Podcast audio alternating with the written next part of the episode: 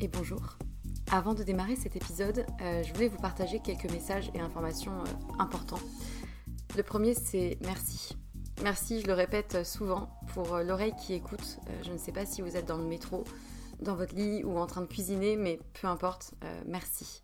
La seconde chose que je voulais dire, c'est que si vous me suivez sur Instagram ou que vous avez écouté certains épisodes précédents, vous savez que j'ai quitté mon emploi pour me lancer à mon compte.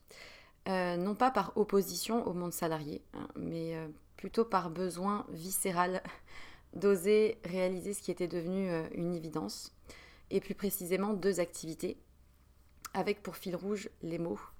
les mots qui racontent des histoires et qui sèment des idées et impacteront au moins une personne, j'espère. D'une part en tant que consultante en communication et stratégie de contenu et rédactrice SEO, du coup, mention spéciale pour les sujets autour de la santé, de la psychologie, de la nutrition et de la sexualité. Euh, et ensuite les mots pour aider d'autres personnes à rayonner euh, par des suivis personnalisés réunissant mes connaissances en psychologie et en trauma, le tout infusé par une approche globale mêlant énergétique, tantra, polarité féminine et masculine, blocage émotionnel et outils somatiques sur lesquels je me forme depuis quelques temps. Et en vue de cette activité-là, j'ai créé un compte Instagram dédié et un nouveau podcast, Les mots c'est bien beau, aux côtés de Pierre Kessial.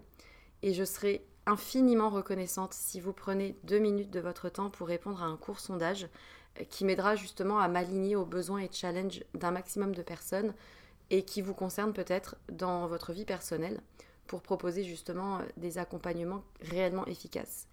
Donc euh, vous avez les liens de l'autre compte Instagram et du sondage dans la description de l'émission. Donc merci infiniment si vous prenez ces deux petites minutes pour, pour y répondre. Et pour terminer ce message, j'aimerais juste euh, vous dire une phrase qui, euh, qui réunit un peu tout, toute l'idée et tout ce qui m'anime. Euh, raconter une histoire, c'est surtout raconter celle de quelqu'un qui a besoin de l'entendre et qui sera galvanisé par l'énergie perçue à travers ces mots-là. Voilà, je crois que c'est un, bon résumé du fil rouge de ce vers quoi je vais et ce qui m'anime. C'est tout pour moi et du coup, bonne écoute.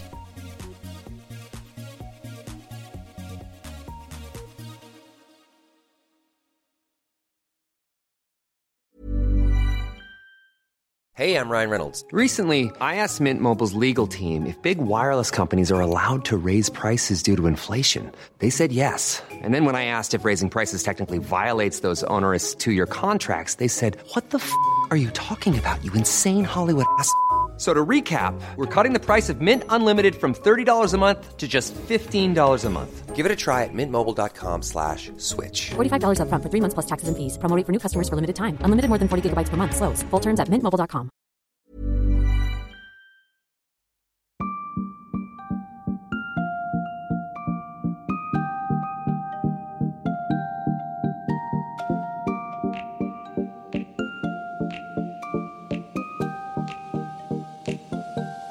Bonjour et bienvenue dans un nouvel épisode de Sois sage et parle fort, le podcast pour oser, se changer, ne plus se conformer, rire, parfois pleurer, débattre de sujets et anecdotes variés.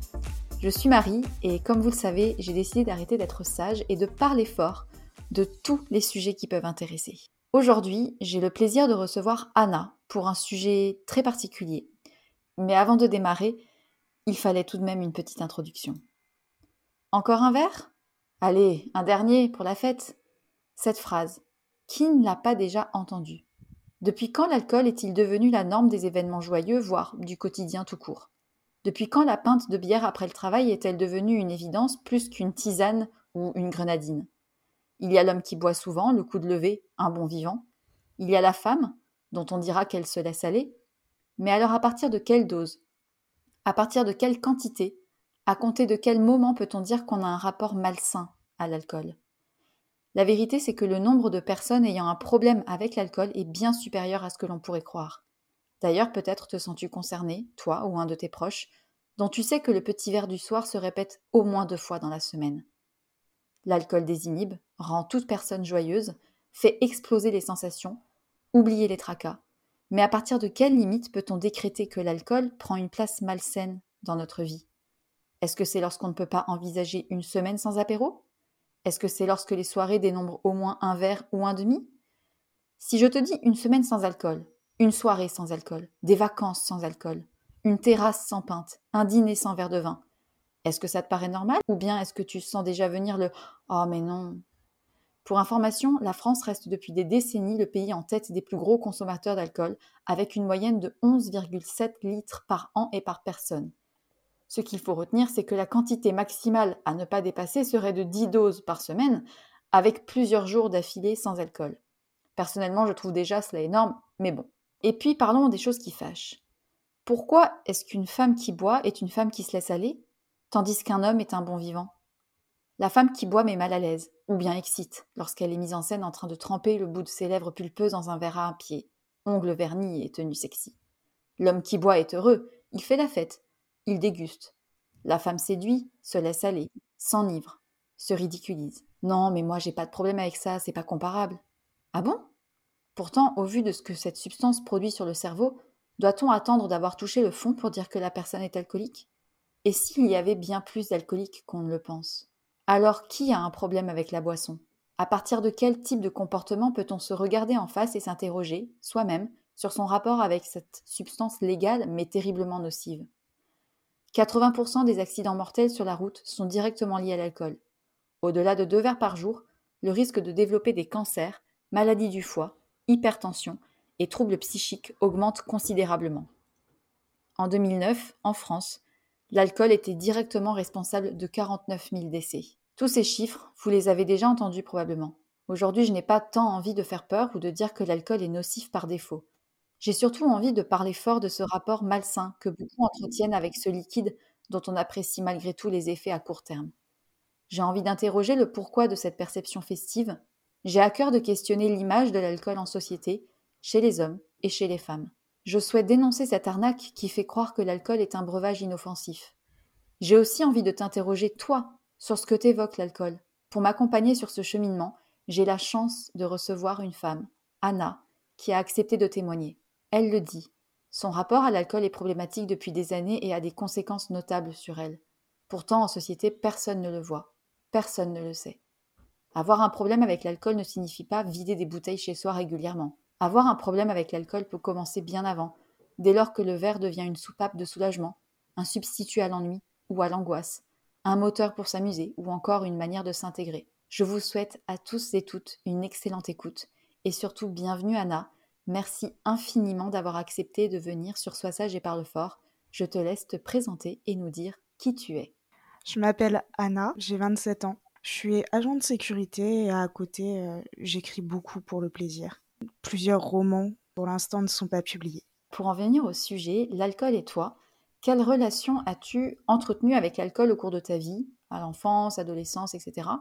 Et ensuite à l'âge adulte, euh, entre amis ou au travail? J'ai grandi dans un foyer où l'alcool n'a jamais été un tabou. Dès enfant, on me faisait tremper les lèvres dans les verres de vin et de champagne. C'était pas non plus euh, quelque chose d'extrême. Il n'y avait pas de tabou ni réellement d'interdit vis-à-vis de l'alcool. J'ai eu ma première expérience avec les alcools forts vers 13 ans avec ma grande sœur et ses amis qui étaient plus âgés. J'ai tout de suite aimé la sensation je me sentais beaucoup moins anxieuse, euh, j'agissais et je me posais pas de questions. C'est resté anecdotique à l'époque, quelquefois avec une amie, l'été avec ma sœur.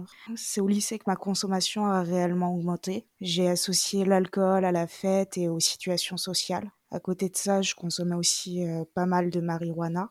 Et après le lycée, j'ai arrêté par contre la marijuana et j'ai commencé à réellement boire seule souvent. C'est resté anecdotique pendant des années mais je continuais à boire socialement environ une fois par semaine, dans des bars avec mes amis. Quand j'ai commencé à travailler, j'ai réduit à une fois par mois, mais je continuais de temps en temps à boire seul chez moi. Et ma consommation a réellement augmenté quand j'ai quitté le foyer familial. Je vivais seule et j'ai commencé à boire pratiquement tous les jours où j'étais en repos. Au travail, par contre, j'ai toujours été sobre et mis un point d'honneur à ne jamais venir avec la gueule de bois. Quand tu étais euh, adolescente, enfin, au moment où tu consommais de l'alcool euh, de manière plus régulière. Est-ce que tes proches l'avaient découvert? Est-ce que tes amis s'en doutaient? Est-ce que tu en parlais avec eux de ce rapport malsain ou pas du tout? J'en ai parlé, je pense, j'ai commencé à en parler vers mes 20 ans, mais mon rapport était problématique depuis plus longtemps et quand j'ai commencé à en parler, ça a surpris parce que les gens ne s'en rendaient pas compte. Je sais que mes parents ont découvert euh, les bouteilles vides dans ma chambre au moment du déménagement. Ils ont voulu m'en parler, mais ça a été une conversation relativement houleuse. Il n'y a pas vraiment une bienveillance dans leur façon de m'en parler. C'était juste, tu ne dois pas boire comme ça, tu ne dois pas boire seul, c'est mal ce que tu fais. Hmm, c'était plus de l'ordre du reproche que de l'écoute attentive de s'il y avait des soucis, quoi. Du coup, qu'est-ce que tu fais comme lien entre bah, ton vécu personnel, ton enfance, ton cercle familial, et puis ensuite, une fois adulte, et ton rapport à l'alcool? Je pense que le fait que ça n'a jamais été un tabou dans ma famille, ça m'a transmis l'idée que l'alcool, c'était pas si grave. Je pouvais en avoir facilement, j'en avais chez moi, à disposition, très jeune, je faisais relativement âgé, donc j'ai pu en acheter euh, dès mes 14 ans, sans qu'on me demande ma carte d'identité ni rien. C'était facile d'acheter de l'alcool pour moi. Il y a aussi le fait que quand j'étais au lycée, pour la première fois de ma vie, j'ai été populaire. C'était pas volontaire, mais les gens s'intéressaient beaucoup à moi. Et clairement, le fait que je boive et que je fume, j'étais beaucoup plus détendue, beaucoup plus relax. Et quelque part, je me posais toujours la question, est-ce qu'il m'aimerait moi si j'étais sobre? Mmh. Parce que cette personne-là qui riait beaucoup, c'est pas moi au quotidien, c'est pas moi sobre. Le fait que j'ai l'alcool joyeux, ça a aussi euh, entretenu ça. Je voyais bien que les gens m'appréciaient plus quand je n'étais pas sobre. C'était une manière de t'intégrer un peu. Oui, de supporter mon intégration aussi, parce que c'était pas, comme je l'ai dit, c'était pas volontaire de ma part, c'est juste euh, arrivé. ça me faisait plaisir qu'il y ait toutes ces personnes qui, qui m'apprécient, mais j'étais pas du tout habituée, j'étais pas prête à ça et boire ou fumer, surtout fumer à l'adolescence, ça rendait ça plus facile. Ouais. Il y avait aussi beaucoup de colère. Je me suis beaucoup servi euh, de ça pour évacuer cette colère en l'écrivant, sans la laisser exploser auprès des autres. Je fumais mon joint, je me posais devant, devant ma feuille, j'écrivais et je lâchais un peu ma colère. Tu te rappelles contre quoi tu étais en colère? Majoritairement ma famille, les autres aussi, euh, la société en général. J'étais très en colère. Euh, le sexisme, c'est vraiment quelque chose que j'ai senti toute ma vie, que le fait que je sois une femme et que j'ai les comportements que j'ai, le caractère que j'ai, ça ne passait pas. Et ça me mettait en colère de réaliser que si j'avais été un homme, on m'aurait foutu la paix alors que comme j'étais une femme, c'était un problème. D'ailleurs, sur le sujet d'être une femme et de boire de l'alcool, je vais donner quelques exemples, mais dans les séries, dans les films, dans les médias en général, la femme qui consomme de l'alcool, elle a plusieurs profils différents. Euh, on a notamment la femme qui boit un coup avec ses copines, souvent des cocktails très légers qui s'apparentent presque à une boisson sensuelle et féminine, comme euh, dans les publicités où la femme mange du chocolat, c'est toujours un peu sensuel, c'est presque sexy, c'est presque euh, un plaisir coquin qu'on s'autorise, enfin presque un moyen de séduction. Puis il y a aussi euh, l'image de la femme qui déguste du vin de bonne qualité, du vin rouge ou du vin blanc, du bout des lèvres, mais qui aura été euh, choisi par l'homme évidemment. Puis il y a une troisième image de la femme qui boit, c'est la femme pompette, puis ivre et carrément désinhibée et qui du coup sera forcément euh, mise en cause si elle est agressée. Ces différentes captures de la femme qui boit, à ton avis, qu'est-ce que ça révèle de notre société et de la perception qu'on a de la boisson alcoolisée de manière générale? Je pense que ça démontre que pour la société, l'alcool, et en particulier les alcools forts, reste euh, le domaine des hommes, tout comme l'ivresse. On va accepter euh, que la femme s'alcoolise légèrement qu'un homme euh, les introduise à certains alcools, mais si les femmes tentent de s'affranchir de ces deux cases, il n'y a plus de salut pour elles. Quelque part, ces représentations infantilisent les femmes. Je vais me permettre de décortiquer un peu, mais par exemple la première, la bande de copines qui boivent. En général, l'alcool est léger, souvent rose, très féminin, et les conversations, souvent, ça va être des conversations sur les hommes, sur la séduction, quand directement la scène ne se passe pas dans un bar, où la corrélation entre alcool et séduction est encore plus flagrante. Je trouve que le parallèle que tu fais avec les pubs érotisants de la nourriture est très pertinent. Il y a un côté bonne vivante, gourmande mais pas avide, qui fait écho à une certaine vision de la séduction et en particulier euh, l'image de la femme enfant. Les femmes, elles gloussent, elles s'amusent, elle transgresse de façon très mineure l'interdit en réalité. À l'inverse, quand on représente des hommes qui boivent entre eux, c'est quelque chose de sérieux. Ça boit du whisky, ça fume des cigares et on parle du monde. On va pas parler euh, chiffon. Et si on parle des femmes, c'est pour dire ah qu'est-ce qu'on est bien sans elles, qu'est-ce qu'elles sont futiles. Et c'est vraiment, il y a vraiment ce côté-là où quand les femmes boivent entre elles, ça reste léger. Ouais. Mais tu vois, le parallèle avec les publicités de nourriture, c'est tellement flagrant. Enfin, je sais pas si tu te rappelles, mais il y avait euh, déjà les publicités euh, des euh, yaourts Sveltes au chocolat. Il y a la publicité aussi pour les perles de lait avec toute cette élégance. Cette, elle déguste sa petit, son petit yaourt. Ou alors les chocolats Mon Chéri. ou les Ferrero Rocher où tu vois la bouche pulpeuse qui croque dans le chocolat. Enfin, c'est toujours érotiser la femme pendant qu'elle est en train de s'alimenter très délicatement avec beaucoup de sensualité. Enfin, c'est très flagrant, en tout cas pour ce premier exemple. Oui, j'ai même, euh, on voit même ce genre d'exemple dans le café, par exemple. C'est pour dire à quel point une femme qui s'alimente s'est présentée comme sexy. Ouais, c'est ça. Enfin, j'ai envie de dire, une femme, quoi qu'on fasse, on, la société est capable de nous représenter comme sexy. Dans la seconde, la situation est assez limpide. L'alcool est masculin et la femme se contente de goûter à ce que l'homme lui propose parce qu'il sait mieux qu'elle. C'est son domaine à lui. Et personnellement, ça me renvoie directement à mes souvenirs d'enfance où mes parents me faisaient tremper les lèvres pour goûter. Il y a un côté infantilisation assez fort. La femme ne sait pas boire, on doit lui apprendre. Ou alors elle connaît pas le vin, elle connaît pas les bonnes marques, elle connaît pas les bonnes références, comme si l'œnologie c'était un domaine euh, réservé à l'homme finalement, alors que pas du tout. C'est d'ailleurs assez drôle parce que ça m'est arrivé au restaurant. Personnellement, comme on m'a pris depuis l'enfance, je m'y connais un peu en alcool. Donc c'est souvent moi qui vais euh, choisir la bouteille et dire si le vin est bon ou non. Et à chaque fois, si je suis avec un ami masculin, c'est à lui qu'on va donner le verre pour goûter. Et à chaque fois, c'est moi qui vais boire, souvent sous le regard assez surpris euh, de la personne qui vient d'aborder la bouteille. Et pour la dernière représentation, euh, ça sonne comme un avertissement en fait. C'est voyez femme ce qui va vous arriver si vous essayez de faire comme les hommes. Vous allez vous mettre en danger, vous allez être une proie. Alors que quand on représente des hommes qui boivent, qui vont trop boire dans les séries. Souvent, ça va être des péripéties cocasses, euh, des choses un peu gênantes, ça peut être dramatique, mais dans ce cas-là, en général, ça va pas l'être pour celui qui a consommé, mais pour les autres. Ou mmh. ça va être, par exemple, on va l'accuser du meurtre de quelqu'un, il ne se souvient pas, donc il va devoir découvrir. J'ai envie de dire que dans la fiction, quand les femmes boivent trop, elles sont en danger. Quand les hommes boivent trop, ils sont en danger. Ouais, c'est une, une remarque très pertinente ce que tu fais. Et puis même dans les cas où l'homme se ridiculise, à la rigueur, on rigolera. Euh, on va rire de, son attitude parce qu'il a trop bu et ça va être marrant. Ah, tu te rappelles hier, machin.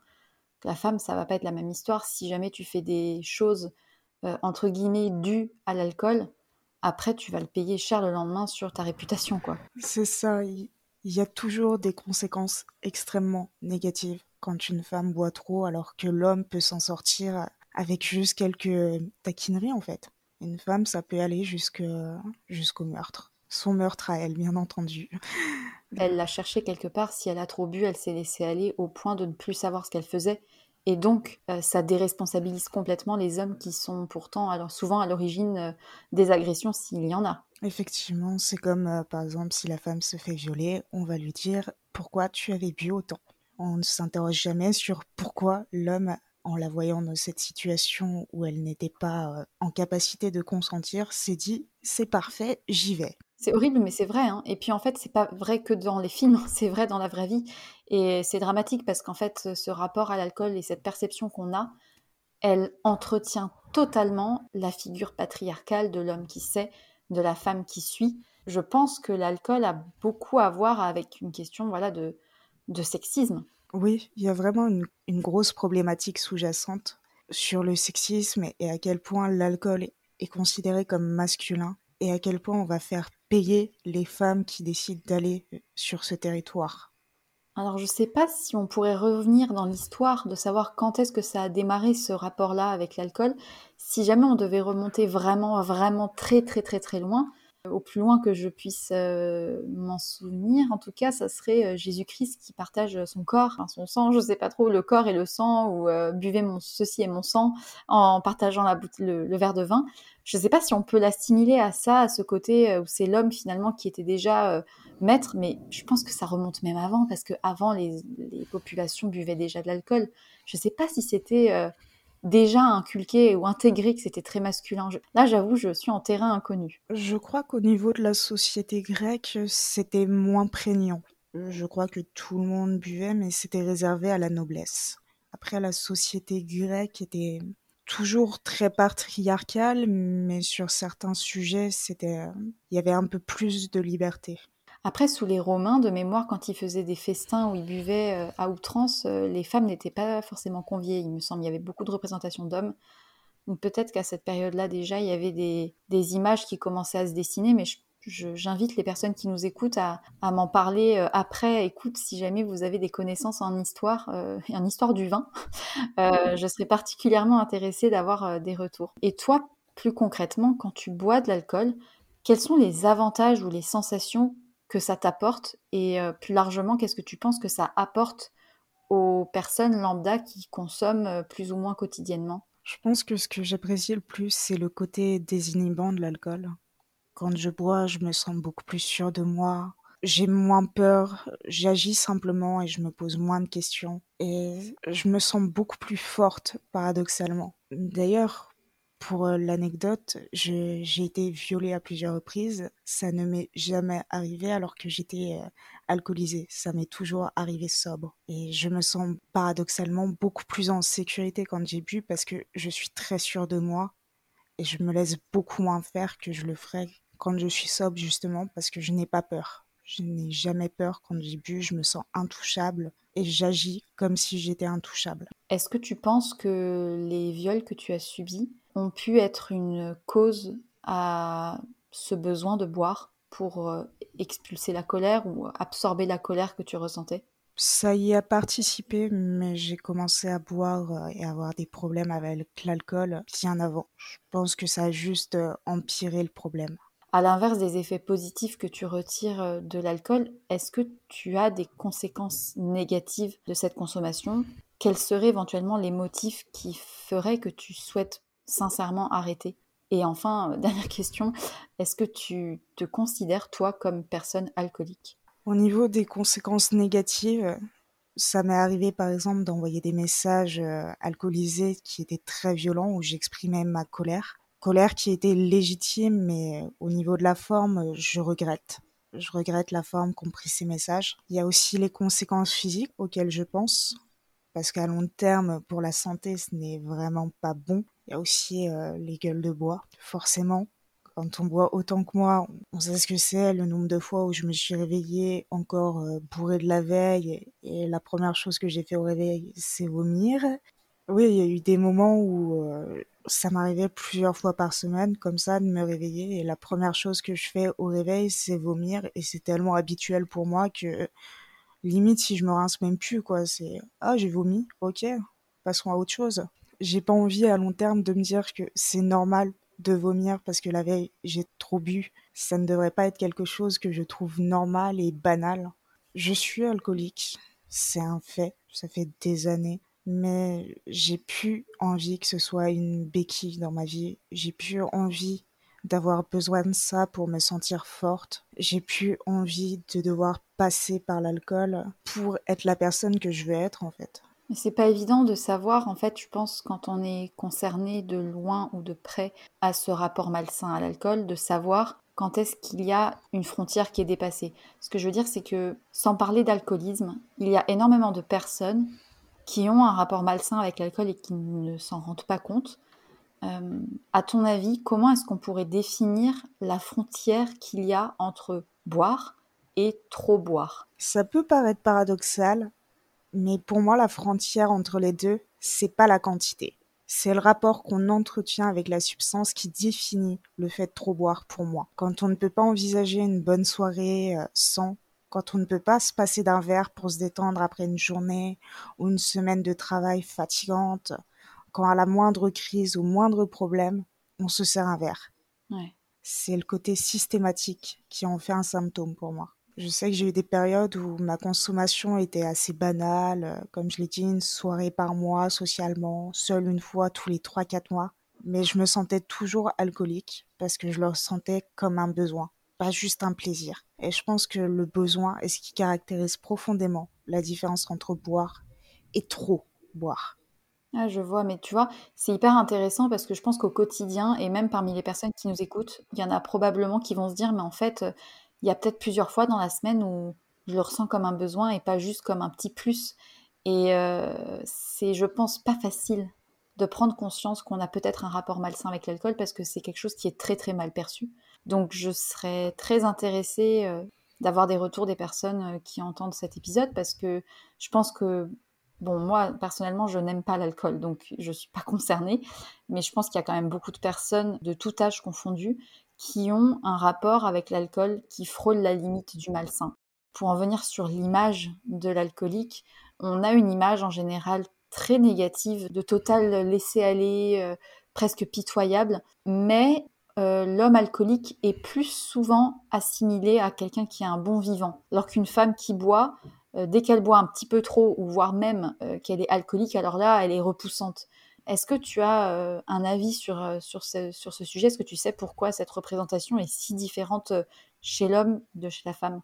On retrouve pour moi le même mécanisme qu'on va avoir par exemple quand une femme va reprendre des codes masculins pour s'habiller ou au travail par exemple si elle va être autoritaire et, et dure, ce qui sont considérés comme des traits masculins, il y a encore une fois une limite à ne pas franchir. On peut reprendre quelques codes masculins en tant que femme, mais pas trop.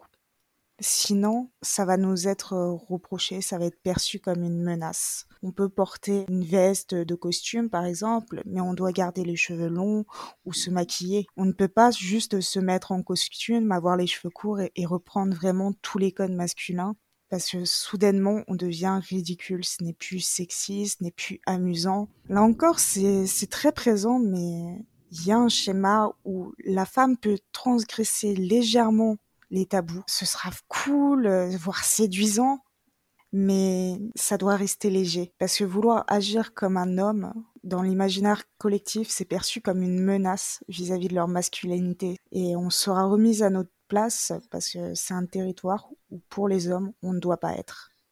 je vois.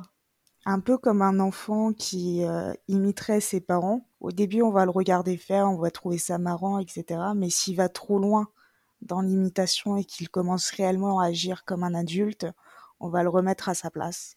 Bah, c'est exactement la même chose qui se passe. On peut jouer un peu avec les codes masculins, mais si on commence vraiment à agir comme ce que la société attend d'un homme et à se réapproprier vraiment les codes, là c'est plus drôle. C'est arrête de jouer, euh, tu es une femme, tu n'as pas le droit de faire ça. Comme on dirait à un enfant, tu es un enfant, n'agis pas comme ça. Je pense aussi que euh, on considère les hommes comme responsables par défaut. Donc il peut se permettre de boire et de perdre ponctuellement le contrôle parce que il est responsable par défaut. On lui trouvera des excuses on pointera du doigt le fait qu'il a des lourdes responsabilités au travail ou qu'il traverse de vraies difficultés. Lui. C'est sur ces mots que s'achève la première partie de l'épisode avec Anna. Dans la deuxième partie, nous étudierons encore plus profondément ce rapport étrange avec l'alcool que beaucoup entretiennent, mais aussi le lien avec d'autres addictions comme les troubles du comportement alimentaire par exemple.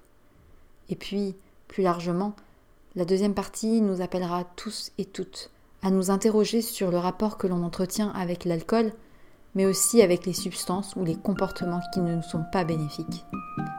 Je vous souhaite une excellente journée, à très bientôt, et surtout n'oubliez pas, soyez sage un peu, mais parlez fort, beaucoup.